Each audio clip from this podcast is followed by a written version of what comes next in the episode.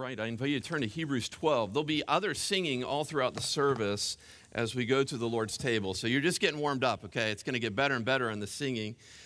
Uh, and we're looking forward to being able to worship Christ. And sometimes, though, it's good to uh, be informed by the word before we sing and uh, think and consider Jesus in the word. So I invite you to turn to Hebrews 12 in your Bibles, Hebrews chapter 12. And I want to just take the next 25 minutes or so to talk to you about the next paragraph in the book of Hebrews, which actually ends in such a powerful way that talking about the blood of Jesus.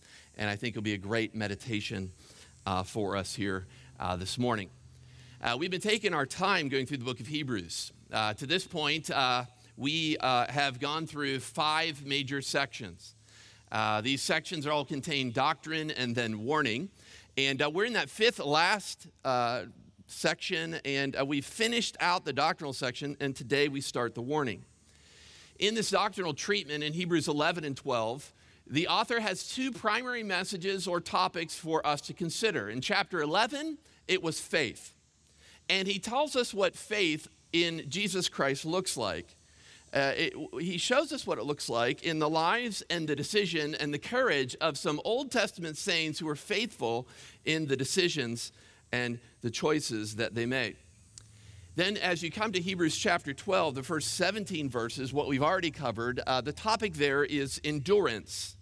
Endurance in your life for Jesus Christ. And uh, we learned that endurance, right at the beginning of chapter 12, it involves running. We run with endurance the race that is set before us. It involves looking to Jesus, the author and the finisher of our faith. We've noted as well that endurance looks like submitting to our spiritual father and living. And then the last two weeks, we saw that endurance involves strengthening weak knees and feeble hands and straightening our path or our road so that uh, we will not be overcome in trials. It involves striving ahead in our walk with the Lord, and it also finally involved seeing to it seeing to it that as we're attempting to do these things in our Christian race, that we're looking around at other brothers and sisters in Christ and we're making sure that they're not responding improperly to the training that God has given to them.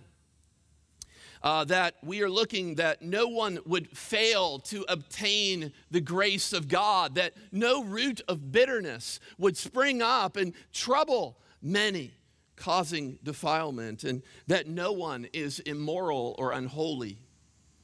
Uh, this is our challenge. This is the doctrinal section.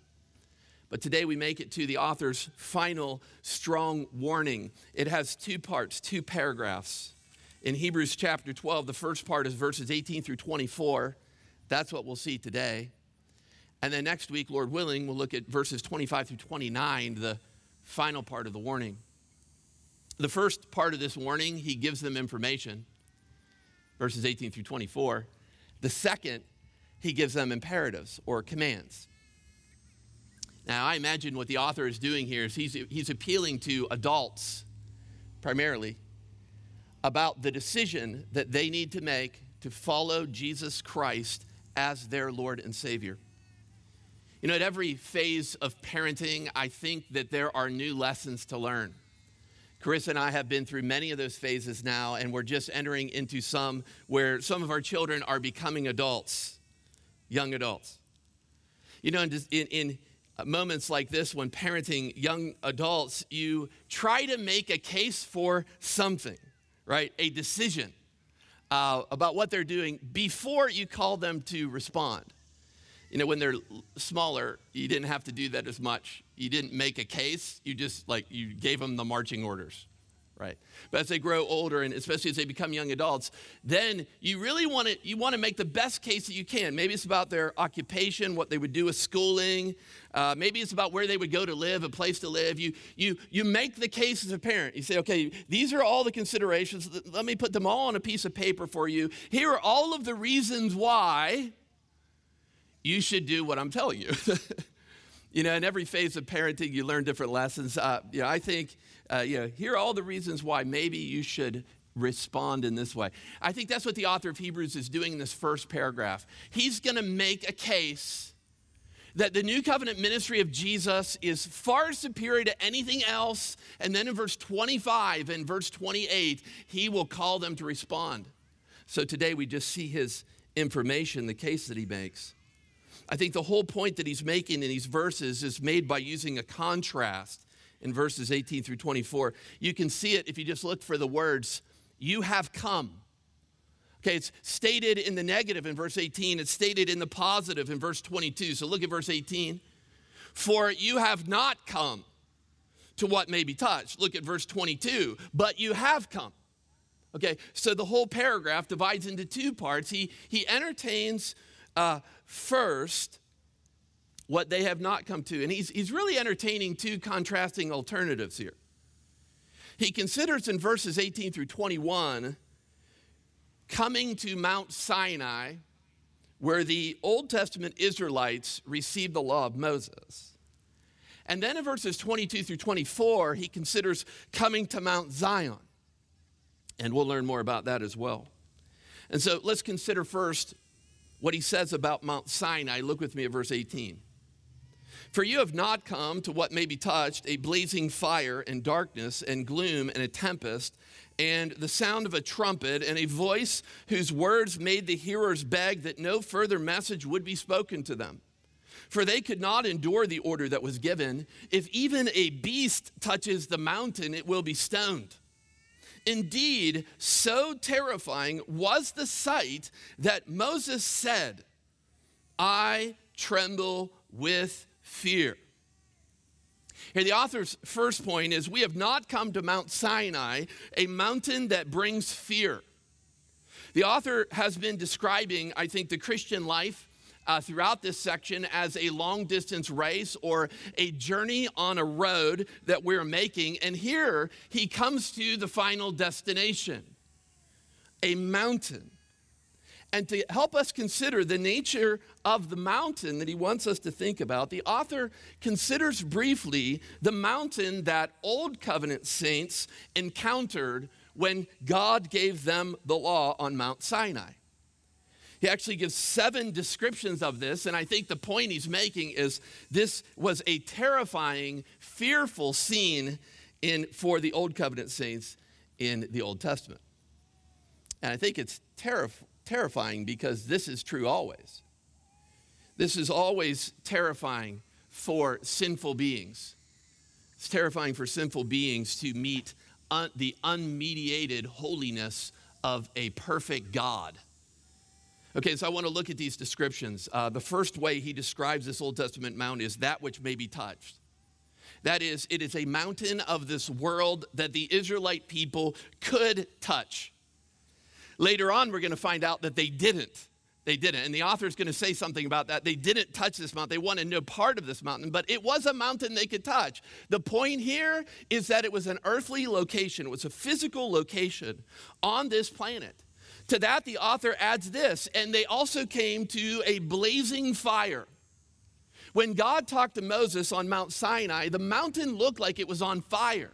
There were flames shooting up from the mountain and smoke that went up into the sky, so that the fires went from the mountain itself the whole way up into the sky. People thought perhaps the, the fire continued on and on and on. Added to this, he says, uh, with this blazing, shooting fire was a storm that included, and you just keep reading the descriptions here, it included great darkness, gloom, and a tempest. That's what the ESV says, a tempest, which I think is probably in reference to a whirlwind. So here's the picture, right? Here's the picture a, a, a blazing fire in the center, surrounded by darkness and whirlwind and storms all around. The Old Testament narrative then explains in both Exodus and Deuteronomy that there was also the sound of a trumpet blast when God chose to meet with Moses on Mount Sinai.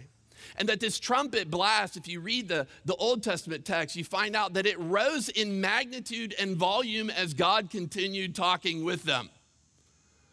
Okay, so it just gets louder and louder. But the most frightening thing, the final and climatic description the author of Hebrews makes about this first mountain is that they came to a voice that made its hearers beg.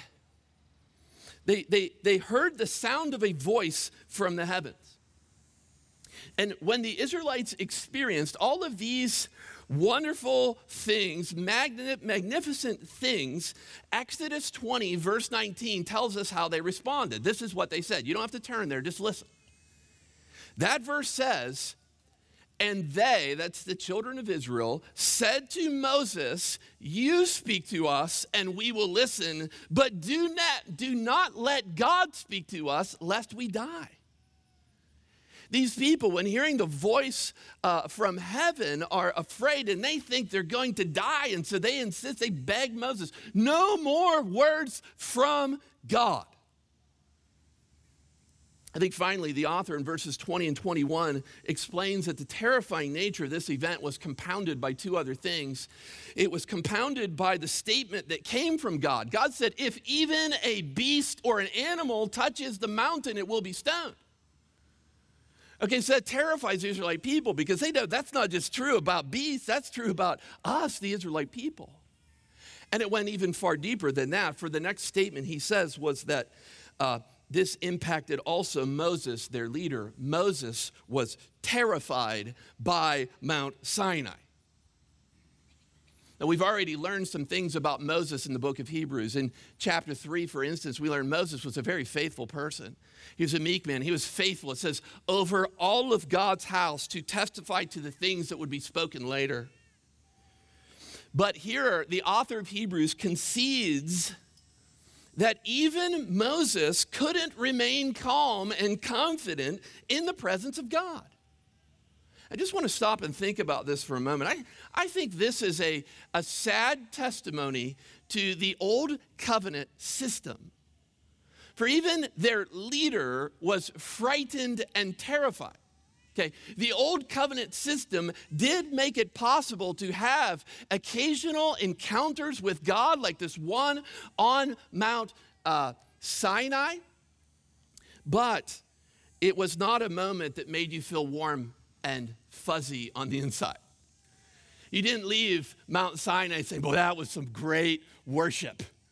I, I just feel like I was just uplifted, exalted. No, you left there frightened and terrified. You left quaking in fear. And so that's the fearful experience of, of, of God, is what Israel knew in the Old Covenant period. It was a mountain that brought fear. However, the, the author says, We have not come to that mountain. We have come to a mountain that brings joy. Look with me in verse 22. It's one of my favorite sections of Hebrews. But you have come to Mount Zion, to the city of the living God, the heavenly Jerusalem, and to innumerable angels in festal gathering and to the assembly of the firstborn who enrolled in heaven, and to God, the judge of all, and to the spirits of the righteous made perfect, and to Jesus, the mediator of a new covenant, and to the sprinkled blood that speaks a better word than the blood of Abel. Here again, the author of Hebrews piles up descriptions, this time to describe a mountain that brings joy to his readers. You can feel, I think you can like feel the author's rhetorical flair as he crafts this word of exhortation. Crafts this original epistle, I think, which maybe was intended to replace a sermon in their Sunday worship. As he crafts this and he gets to the end, he, he reaches the climax. It's, as he piles up these eight descriptions. You can see them in most English Bibles by looking for the word to. So if you're looking down in your Bibles again at verse 22, but you have come to Mount Zion, to the city of the living God, to innumerable angels, to the assembly of the firstborn. He continues, You've come to these eight places, these eight things. And so we'll just look very briefly at them. His first description of our destiny is you have come to Mount Zion. Now, when the scriptures use the term Mount Zion, uh, it is uh, something that uh, happens on many occasions. I did a study of Mount Zion the last few weeks. I knew, I saw it was coming. And so I started studying these texts. And I found out that the, the, the phrase, the words Mount Zion are used 159 times in the Old Testament scripture, seven times in the New Testament. And I think that because of the enormous biblical data regarding Zion that it poses a very difficult concept to grasp.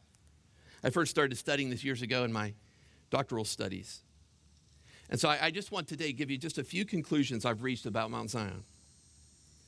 It appears to me first that this term can be used to describe either an earthly or a heavenly location. So when you come across Mount Zion in your Bible, it might be an earthly location or a heavenly location. Let's talk first about the earthly. The very first occurrence of the, the term uh, of the word Zion occurs uh, in 2 Samuel chapter 5. Okay, you don't have to read there, but you can write down this reference 2 Samuel chapter 5, verses 7 through 9. That text says this it says, Nevertheless, David took the stronghold of Zion that is called the city of David. There were some people intimidating and taunting David, saying that he would not have the ability to take this stronghold of Zion. Of course, David rises up to the challenge, and verse 9 says, and, and David lived in the stronghold, and he called it the city of David. That's where he made his home. Again, a little bit later on, we can see that Zion is a physical location in the book of 1 Kings, 1 Kings 8 and verse 1. I'll read it to you. It says, Then Solomon assembled the elders of Israel and all the heads of the tribes, the leaders of the fathers' houses of the people of Israel, to bring up the ark of the covenant uh, of the Lord out of the city of David. And listen to these last three words the city of David, which is Zion. Okay? So there are many, many texts in your Bible that use the word to describe a physical location on this earth Jerusalem. Or sometimes even more narrowly to describe the Temple Mount, the place where the Jews worshiped Yahweh. As a matter of fact, some of our elderly congregation here may, may have grown up singing a song about Zion based on Psalm 48. This might date you a bit if you know this song. Don't worry, I won't sing it. The Psalms 2 verses say this Great is the Lord and greatly to be praised in the city of our God, in the mountain of his holiness. Beautiful in situation, the joy of the whole earth is Mount Zion on the sides of the north, the city of the great king. Now, how many of you know a song with those two verses? Okay, that dates you. Kids, the teens, young people, just, I actually know it, so I'm, I'm somewhere among you.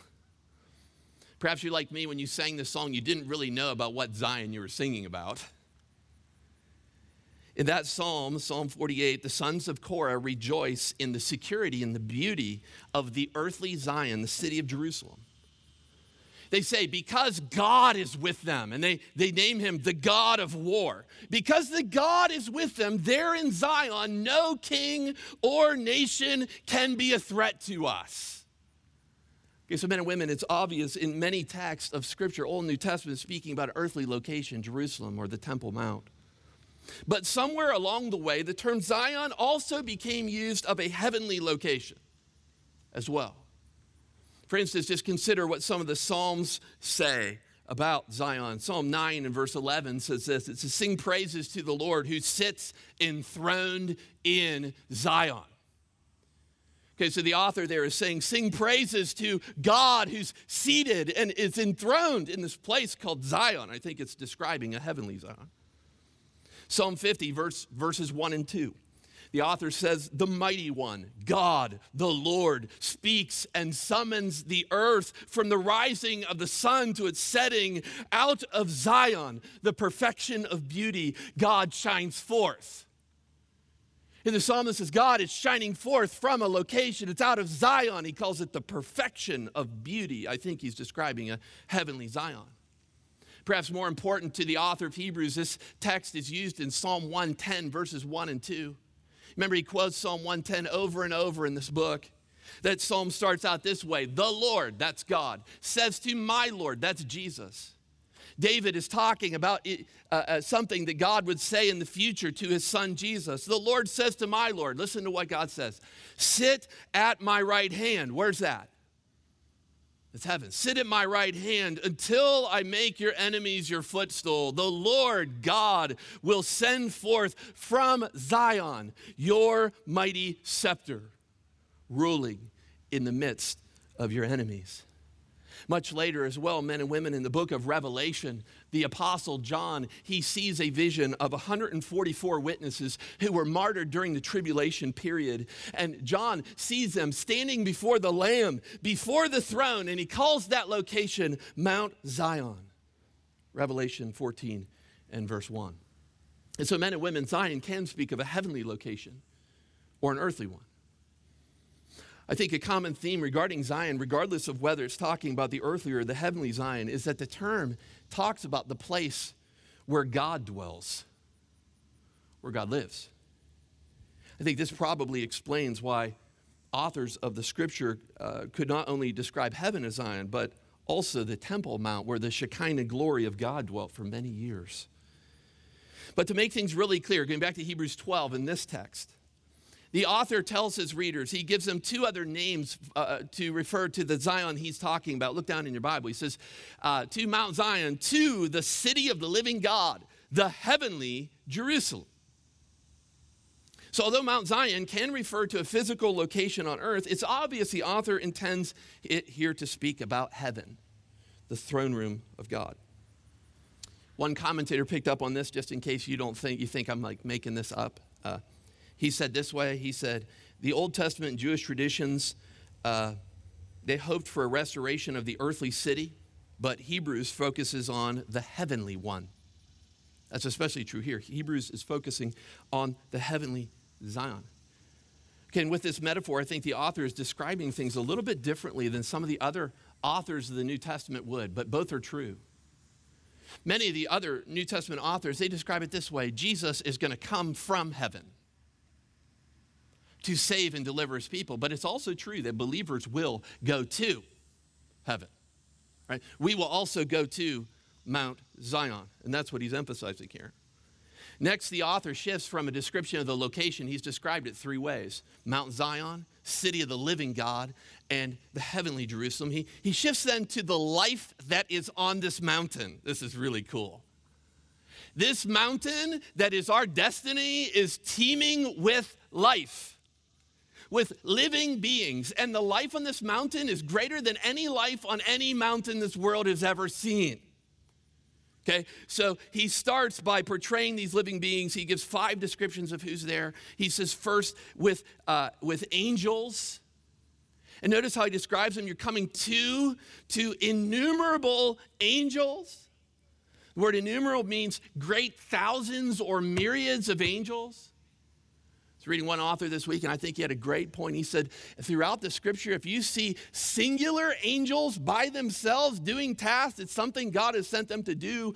But anytime you see a multitude, many thousands of angels together, it's a mark of the presence of God. Okay, so as we're considering this final destiny for the author's readers, he says, You've come to Mount Zion, to the city of the living God, the heavenly Jerusalem, to innumerable angels. And then he says, In festal gathering. And I think his only point with that phrase is that, you know, there are countless angels in one large celebration, one joyful assembly. I think it's at this point that we begin to realize that first mountain, that was fear and terror and dread. This mountain is joy this mountain, this Mount Zion, whatever it is in heaven, that it's going to be a joyful thing. There are myriads of angels in joyful celebration. Alongside the host of angels in, in this one in their one joyful gathering is the next phrase he gives. He says, To the assembly of the firstborn who are enrolled in heaven. Who is this? Who's the assembly of the firstborn enrolled in heaven? It's a tough one, right? I think we just look at the words. First, the word assembly. That is a word that is normally translated in the epistles as the church. And it speaks of the church as a gathering or an assembly. I think that that's what the author of Hebrews has in mind here. I think he's talking about the church. Those who are followers of Jesus Christ, who, since Jesus' resurrection, have put their faith in him alone for their salvation. Again, so this is the church, I think. Note it says the assembly, and then continue reading of the firstborn. Well, what is that? What does that mean? The church of the firstborn. Do you have any idea? You study this this week, you study this before. What's a church of the firstborn? That's not a name for a church that you hear very often. Perhaps you've heard of the, a church name, the Church of the Firstborn. I, I, don't, I don't think I've ever heard it. I've heard a lot of names before. I've heard some really bad church names before. I've never heard this one, the Church of the For- Firstborn. What is it? Well, while that might initially appear confusing, I think we should just keep it simple. And we should just read one of the only other occurrences of the word firstborn in Hebrews. Flip back to Hebrews 1, verse 6. What's the church of the firstborn? Look at Hebrews 1 and verse 6.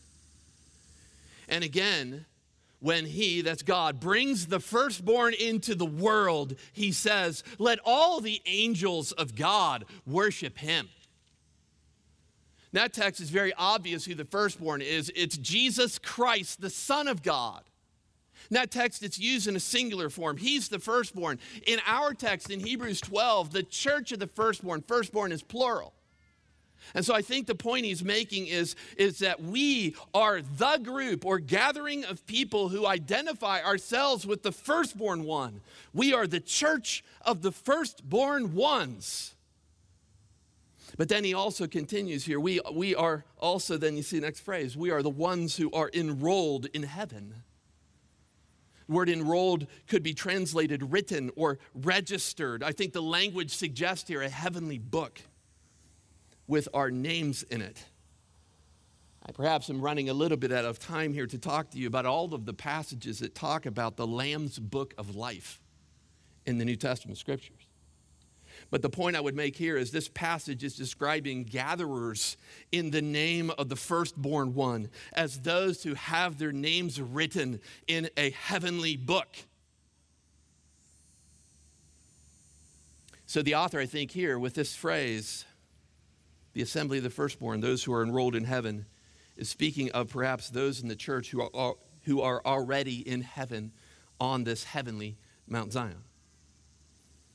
To this, the next being on Mount Zion is God. And he is rightly called here the judge of all. The judge of all. He's a judge of all men and women who will ever live in this world. He's a judge of the living and the dead. God is the judge of the righteous and the wicked. With God, there's another group listed here. It's the spirit of the righteous made perfect. Do you see that in your Bible? To the spirits of the righteous made perfect. You If that first statement, the assembly of the firstborn enrolled in heaven wasn't confusing, what is this, right? What are the spirits of the righteous made perfect? Is this in reference to the church as well? If so, why would he mention us twice there on Mount Zion? Uh, I think it's someone different than the church. And I'll try to just quickly demonstrate that to you. But by the way, I don't think most of the commentaries are helpful here at all. They just kind of gloss right over this. Ones who do comment on it think that this is the faithful from the Old Testament and the New Testament together in one group, the spirits of the righteous made perfect. I disagree with them. I think the key to understanding that phrase uh, are the words made perfect. And the way you can check this is to look at the last time you saw those words in Hebrews. Go to the end of chapter 11. The end of Hebrews 11. Remember, Hebrews 11 was a survey of faithful people from Genesis to Malachi. It was a survey of Old Testament saints who put their faith in God. Notice what the author says about those people in verses 39 and 40. It says, And all these, though commended through their faith, did not receive what was promised, since God had promised something better for us. Who's us? The church. That apart from us, they, who's they? Old covenant saints. Apart from us, they could not be made perfect. You see, the Old Testament faithful were, were waiting to make, be made perfect until someone would come who would bring something better for us, the text says. That someone is Jesus, and what he brought was the new covenant of grace. And so, in this phrase back in chapter 12, when the author says the spirits of the righteous made perfect in heaven, it's the author's way of saying the faithful Old Testament saints finally got it. They were complete, made perfect.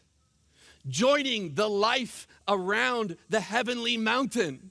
Okay, so to the spirits of the righteous made perfect, Old Testament saints also gathering on this Mount Zion. And of course, the only way that either the church or Israel, faithful Israel, enters or enjoys Mount Zion can be found in the author's next description. You see what else he says we come to? He says, to Jesus, the mediator of a new covenant. The author's already told us all about Jesus and all about his new covenant, but now he's, he's bringing his final part of his sermon or his word of exhortation to a, a rushing climax. And so he mentions Jesus again to Jesus, the mediator of a new covenant. Have Having described this life around the throne and the location of the throne, the author is nearing the end, and there's only one last thing for him to say about this mountain, and it is awesome. It is awesome, men and women. What else does he say? We look for the next two statement. And two, the sprinkled blood that speaks a better word than the blood of Abel. Running short of time. Let me say two things about this. First, notice the author compares this blood to the blood of Abel. The author started this whole last section with Abel in chapter 11 and verse 4. When he was talking about faith, he starts with Abel and he closes with Abel here. It just holds the whole section together. Can't you see just the amazing beauty of the, the Word of God by the Holy Spirit of God? Starts with Abel, ends with Abel. But something even more powerful. Notice that the real point of this passage is made through a metaphor. The author personifies something. He personifies blood and he has it speaking here. You see that? Blood is speaking. So it's an arguing blood, it's an articulate blood. What a strange picture. Yet it's powerful. To understand what the author is doing here, you need to know that he, underst- he knows the Old Testament. Okay? Do you remember when uh, God confronted Cain about killing his brother. You remember that? First murder in the Bible. Human murder there. God confronts Cain about killing his brother. Remember what God said? He asked him a question, and then he makes a statement. He goes to Cain after the murder of his brother, and he says, What have you done? then he says this The voice of your brother's blood is crying out from the ground. God was saying that Abel's blood, in a metaphorical way, was speaking to him and was demanding justice in this case. Yet, men and women, there is a blood that speaks a better word than that. What do we know about this blood in this text? Is the author tells us that it's blood that's been sprinkled Again, a metaphor for the blood of Jesus sprinkled on an altar for the sins of those people who would follow him. There is also a blood that speaks, but this blood demands forgiveness. And so, men and women, boys and girls, if you are a follower of Jesus Christ, trusting in His work alone for your deliverance from your sins, you have come to a blood that argues for you, for your forgiveness. I think the author designs this passage so that you would fall in love with the blood of Jesus, the blood that provides the only argument that God will listen to for the forgiveness of sins. You know the old song, right? What can wash away my sins? The answer comes nothing but the blood of Jesus. What can make me whole again? Nothing but the blood of Jesus. Oh, precious is the flow that makes me white as snow. No other fount I know. Nothing but the blood of Jesus. There was an old hymn written by Charles Wesley entitled Arise, My Soul, Arise. It's hard to do better than some of these old, old, old hymns written in 16 and 1700s. Listen to the third verse of Wesley's hymn. five bleeding wounds he bore, received on Calvary. You know the, the meaning of that? He's talking about the wounds that Jesus received on the cross. Fly, five bleeding wounds he bore, received on Calvary. They, the wounds, pour out effectual prayers. They strongly plead for me, Wesley says. Forgive him. Oh, forgive, they cry. Forgive him. Oh, forgive, they cry. Don't let that ransom sinner die.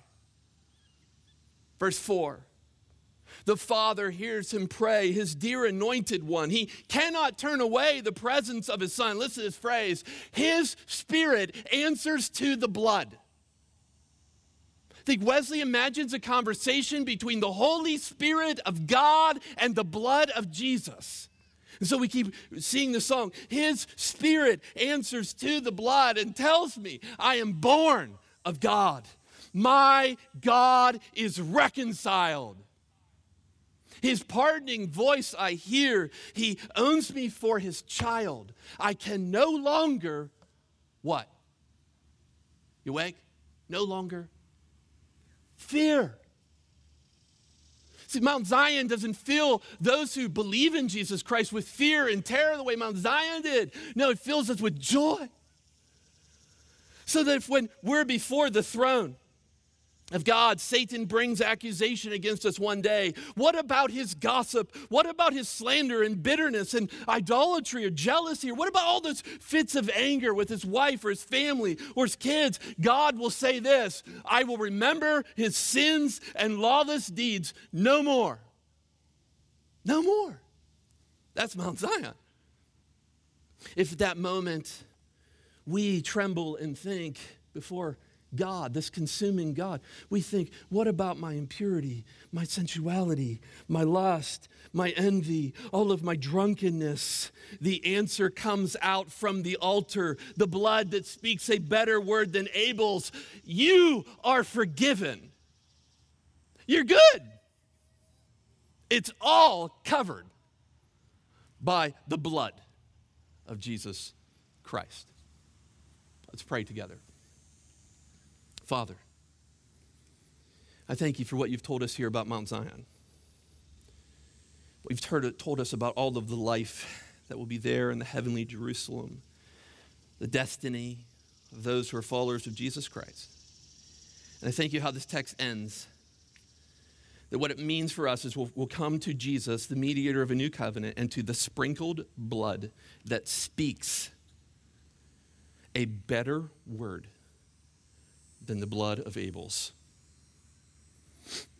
Lord, I pray for anyone here today who is not a follower of Jesus Christ. One day they too will see God, and it will be fear and dread and a consuming fire. Lord, I pray that today they would trust in Jesus Christ alone for their salvation. I pray that you would work in their heart to show them that they are a sinner who cannot stand in the presence of unmediated holiness, God. And that they need a Savior, they need someone to rescue them. So I pray for anyone here who's never believed that Jesus Christ came into this world, lived a perfect life, died on the cross, and rose again to break the power of sin if someone has never believed in the name of Jesus today and repented of their sins, that they would do that now. That they would see this, this is not something to mess around with.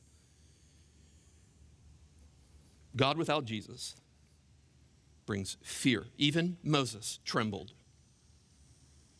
But God with Jesus brings joy.